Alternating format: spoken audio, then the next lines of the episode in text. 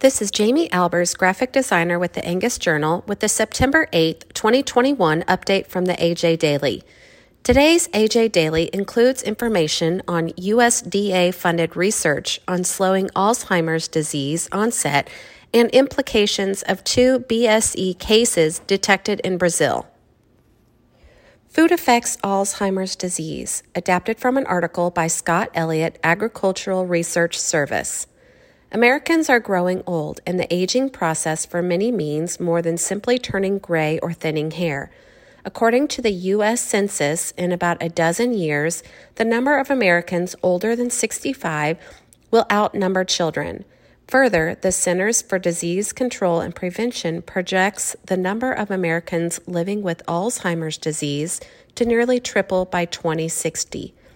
USDA funded research may have found a tasty way to slow disease onset.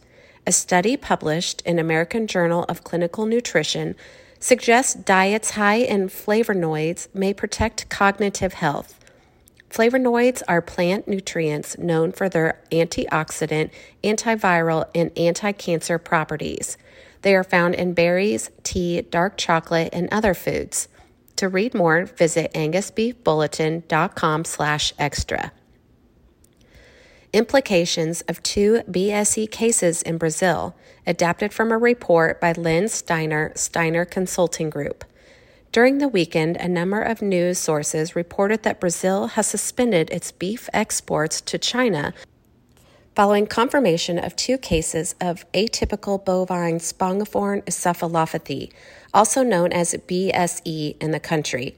The news had little impact on U.S. cattle futures as of September 7 probably because of the experience in the last time such cases were announced in 2019.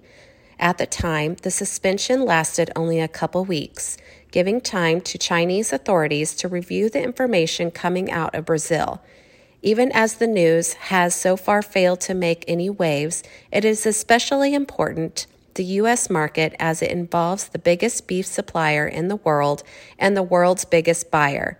To learn more, go to dailylivestocksreport.com.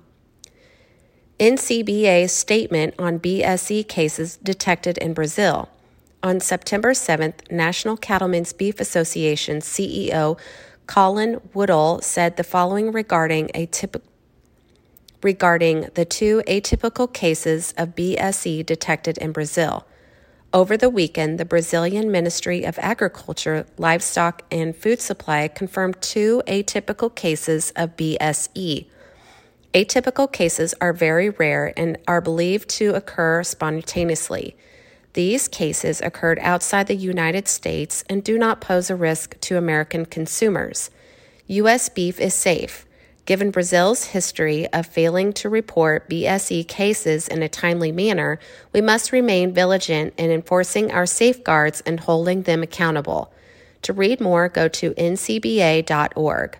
The AJ Daily is compiled by Paige Nelson, field editor, Angus Journal.